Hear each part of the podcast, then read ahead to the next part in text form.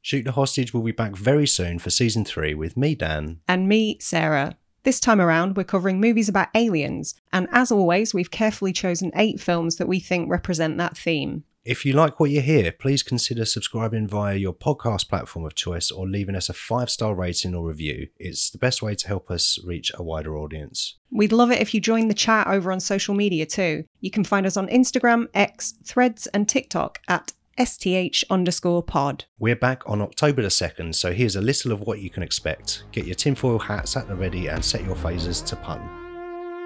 Ba-ba-ba-ba-bum, ba-ba-ba-ba-bum, ch-ch-ch-ch-ch-ch, ba-ba-ba-ba-bum, ba-ba-ba-ba-bum, ch-ch-ch-ch-ch, I mean, I'm ba-ba-ba-ba-bum, Quite grateful that you're- ba-ba-ba-bum, ch-ch-ch-ch-ch, subjecting other people to what I've had to deal with for the better part of a week now. Dan! Ba-ba-ba-bum, Dan! ba-ba-ba-bum, Do you want me to leave? Oh no, I've saved that for the third act of the podcast. Please don't. Never do it again. What, what movie are we talking about today? Pre-data. Yeah, we're talking about Predator. It's our first episode of season three. yes, and that's how you chose to open it. Do you think anyone's listening still? I'd be surprised. Season three, we're doing aliens this season, as we said up top Yeah. in the intro. But um, as it's our first episode, I just thought I would highlight that we're doing a giant sausage fest for our first episode of season three. After we did a giant sausage fest for our last episode of I season was two. thinking about this. How did this get past me?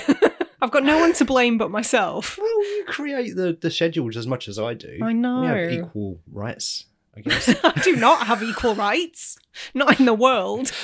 no, But that's a different in this conversation. house, you almost have equal rights. Yeah, that's true. Uh, Almost. I have Pop Tart privileges. so 1987, Mm-hmm. this one came It out. was a good year. Some of the other movies that were released in 1987, Mm-hmm. these are just the, the good ones. Hit me with them. Lost Boys, Ooh. banger. Robot Cop, that's a good year for you. good year for me. Definitely. The old JC, Prince of Darkness, had a movie out Oh, in 87. yeah, of course. Near Dark, anyone? Hell yeah. Yeah. It was a good year for vampires. good year for vampires. it was also a good year for Cenobites because Hellraiser came out in 1987. It was a brilliant year for Martin Short because Inner Space came out. Sam Raimi had a movie out. Do you know Did which one it he? was? No, I've never heard of it. Evil Dead 2. No. What's You that? don't know. That that indicates there was an Evil Dead one. I've never heard of these films.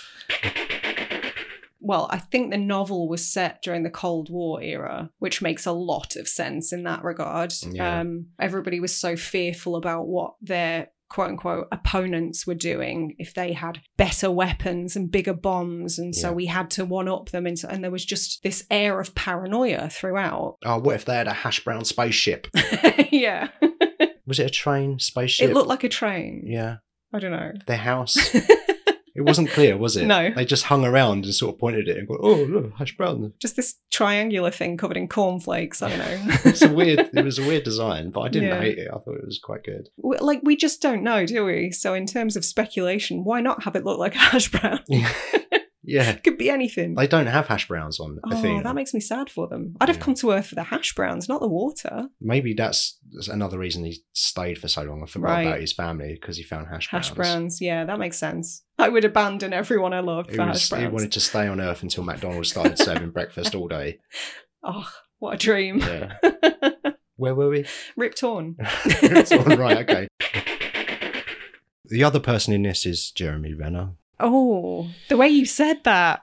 Jeremy Renner plays Ian, He does. and he, we're meant to buy him as a theoretical physicist because he wears tiny spectacles, just tiny little glasses hanging off of his nose. He puts them on, you go, scientist. yeah. He's a weird one, Renner, because I love The Hurt Locker. I think it's an Mm. incredible movie, and, And he's he's, brilliant. never better, in my opinion. That was Mhm. the peak Renner. 28 Weeks Later, which I think is a very solid sequel to that classic zombie movie. Obviously, Hawkeye, all of the Hawkeyes, he's just doing his Hawkeye thing, being Hawkeye at people and doing a quip. Mission Impossible 4 and 5, Oh, yeah. he was all right. He, he was. He's he was- quite forgettable in those, He's, wasn't ki- he? he was kind of fun. He had some okay lines, but yeah, a little forgettable. And he Yeah. didn't come back because he probably was sulking that Tom Cruise wanted to carry on making Mission Impossible movies until he was 112. I do believe he'll he'll live that long, Well, I, I heard that he signed a billion year contract for that role. So, has he? Um,